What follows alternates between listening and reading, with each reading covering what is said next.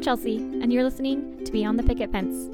Not just any episodes of Beyond the Picket Fence, but this is a special segment called 25 Days of Updates. 25 days of 25 days of 25 days of 25 days of updates. Happy holidays! If you've been around all season, you've been hearing interviews with amazing, incredible, stupendous. Okay, that's a little much, but we've been talking to really amazing people, and I've had a few people request updates. So here is 25 days of updates from everyone that we have interviewed this season. If you've missed any, Hakuna Matata. You'll find the link to the original episode in each update's show notes. You're welcome. I am here with the convicted woman, Portia Louder herself, live and not in person. Close. And actually, you're probably one of the main reasons I'm doing this update thing because people have been a- asking me updates on how you're doing, which is super cool. So, how have you been? Oh my goodness. Life is beautiful and busy, and I miss the sun. I love the sun. I need to come stay in Arizona, enjoy a little more sun in my life. Um, I get to do the most amazing things. I get to go in and speak to people in prisons. That's been beautiful since we last talked. I am still working with people in the addiction recovery space, especially women. Love that work. Love that work. Um, yeah, I work with Renew Wellness, and it's like my place, you know? I am a mentor working with like young adults in mental health space. I still get to go into the MTC and speak to people that are getting ready to go out on missions. I enjoy my grandkids. One of the things that's been so beautiful in the last several months is that I get to hang out with David, which is my son that I gave up for adoption that has really come back into my life. And that, that's been so beautiful.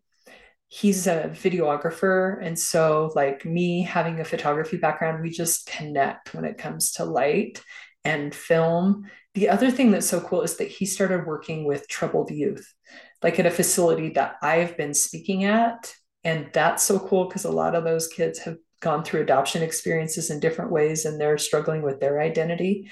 And so to watch him come on the other side, he went and spoke with me the other day. We spoke together. Yeah, that was so special. And I still like to hold my husband's hand. That's, you know, love Chad. And yeah, you know, it's interesting because I spoke to a woman today. I was looking at, and, and it still may happen, I don't know, um, at becoming a chaplain. And she's someone I admire and respect and was getting ready to start school to do that.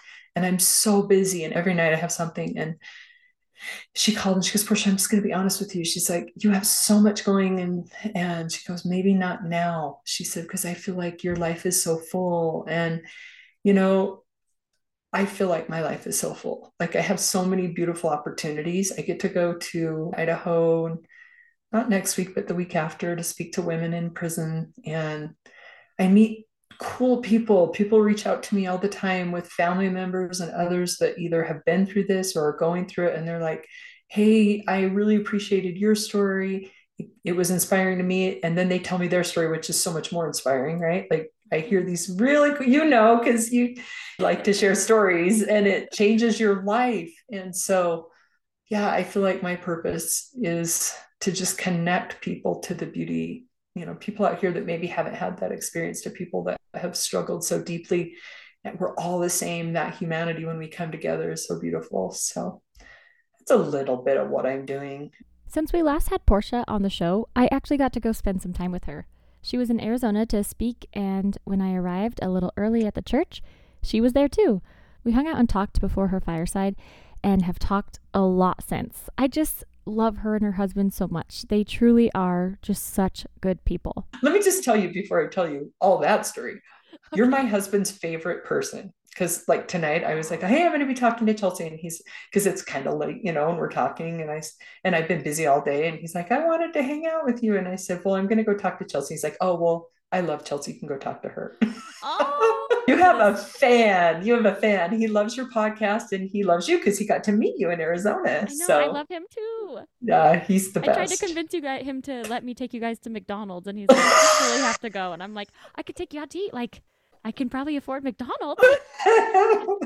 oh, you know, I loved Arizona. I loved the people I met when I came. Um, that ward, the stake that I spoke to, I seriously just didn't want to leave. Like, I want to go back. I love them.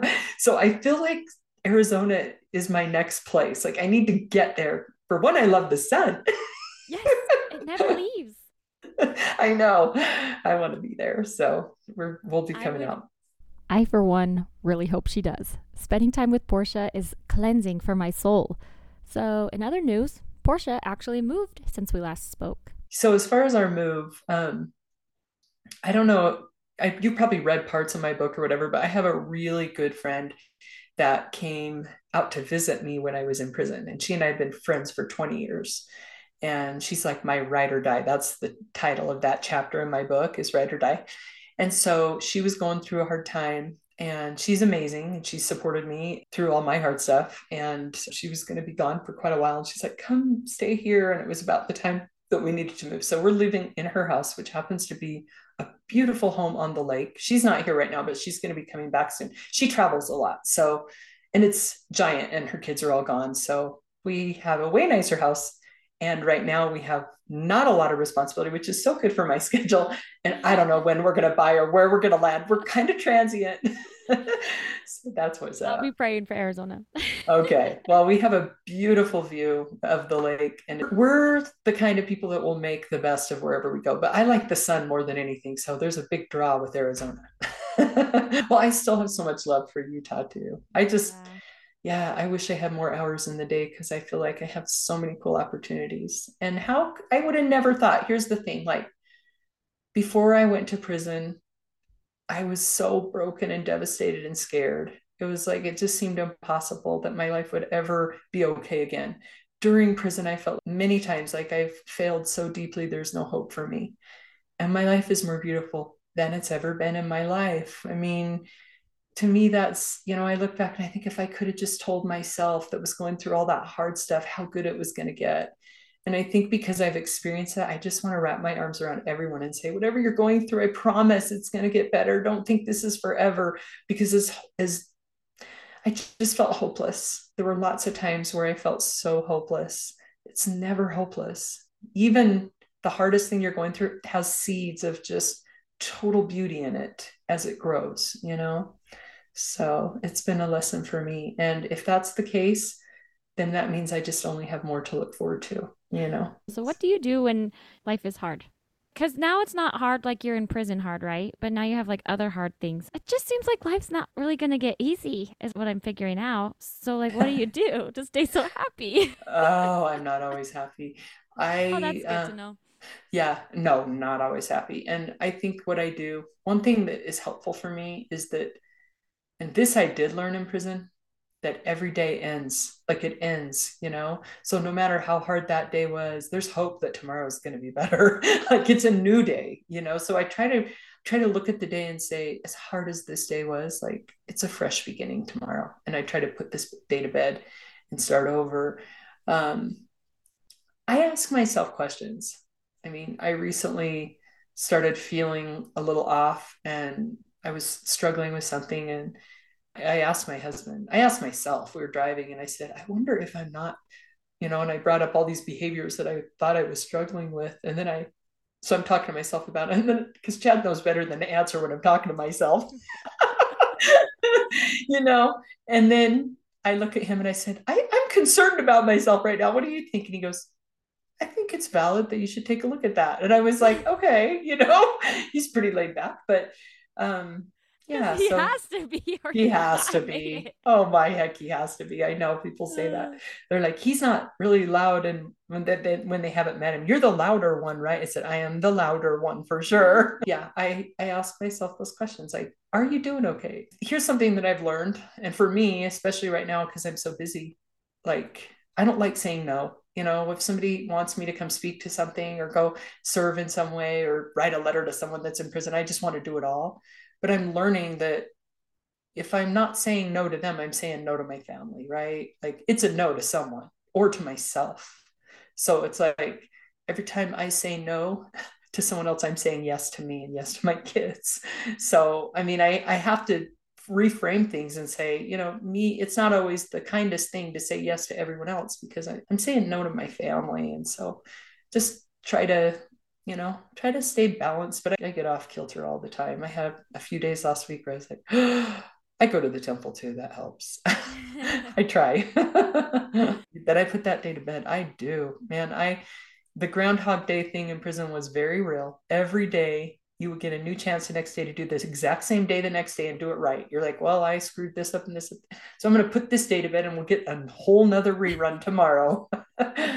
she had mentioned kids and her family, and I actually had forgotten. So I asked, Do you still have kids with you? We have our youngest, CJ, she's 15, and we have grandkids, so we get to see them. But yeah, I mean, some of our kids are like 20, 22, so they're kind of just figuring life out, you know so we don't see them that often because at that age they're just doing their thing yeah. until they settle down and get married. Then you see them more. but we get together. Thanksgiving was awesome. So I don't know if you saw, but Brandon, my friend, he came over for Thanksgiving. Brandon has this story of, I mean, he was literally put in the system when he was eight, like his whole life. So, what happens in California or did back then, if they didn't have foster care and your parents were struggling with drugs, they could put you in the juvenile system because they didn't have anywhere to house you. So, like, even not making any mistakes, you're eight years old and you're in there with kids up to 18, right? And they're kids wow. that have committed crimes. So, he lived in that environment until he was 16.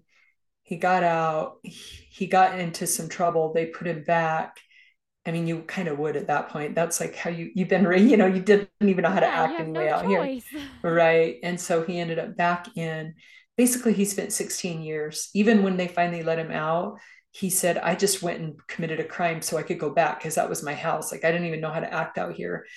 But during all that time, he went and stayed with an uncle for a little while who was a member of the Church of Jesus Christ of Latter day Saints. And he was baptized, but his uncle started drinking and lost him again. So he went back into the system. Mm-hmm. So he was baptized, but he didn't know much about the church. And then years later, when he got out of prison and kind of got away from that life, he got a job working as a cook. And some missionaries came in and he said, Hey, he was like covered in tattoos and everything from prison, all the prison tattoos. And he said, Hey, I used to be a member of that church. And the guy said, You're still a member of our church. He's like, You should come to church. He's like, You weren't just once, you're always a member. And so he started going to church. Well, he ends up getting active and then he finds his birth mom and he baptizes his birth mom, which is so beautiful to me. And now, like I I met him and invited him over because he just moved to Utah, doesn't know anyone. I said, come over for Thanksgiving.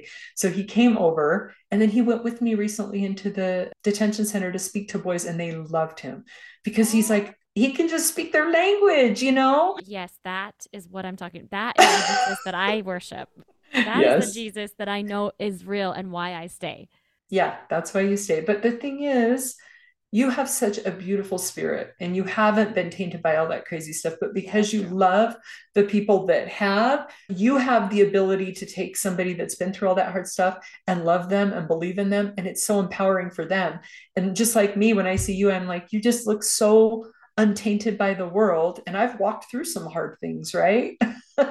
and it makes me so happy to see that light in you that isn't and when we make that connection it's like it's beautiful you know? Yeah it's I like a bridge it. it's like yes. everyone coming together as a bridge to heaven. Yes that's right. It's a bridge.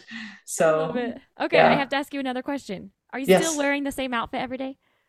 Oh girl i am. It's Forever so funny for that the rest of your life well, I have a winter outfit and a summer outfit because it gets cold in the, you know, but no, I have to tell you the funniest thing. So I have two pair of the exact same pants that like I had one pair my sister gave me as a hand-me-down wearing it every day. And Chad the kindest thing he could ever do was found one on eBay the exact same for me so that when I can wash the one the next I just got my third pair. I had to search for those.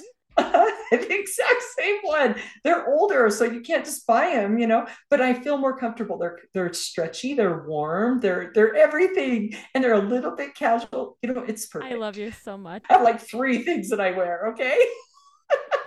yeah, no, I do still wear the black shirt, and I have a pair of they're kind of red stretchy pants and gray stretchy pants. I was just wearing, I have two pair of red and one pair of gray. And I had to get the gray because red just doesn't match everything. And sometimes, well, the reason it, because I started going out more and people are like, gee, she wears that same outfit. So I just bought the same pants in a different color, you know? Usually I just tell people straight up, I'm like, expect to see me in the same clothes. I was at the treatment center and one of the girls there, she said, you know, Portia, when I first met you, you told me you wear the same clothes every day. And I thought you were just being humble.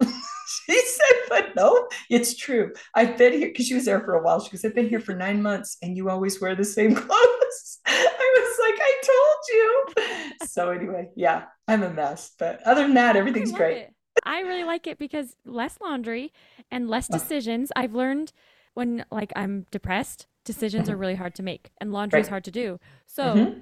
I decided uh, for uh, I haven't figured out the laundry situation yet.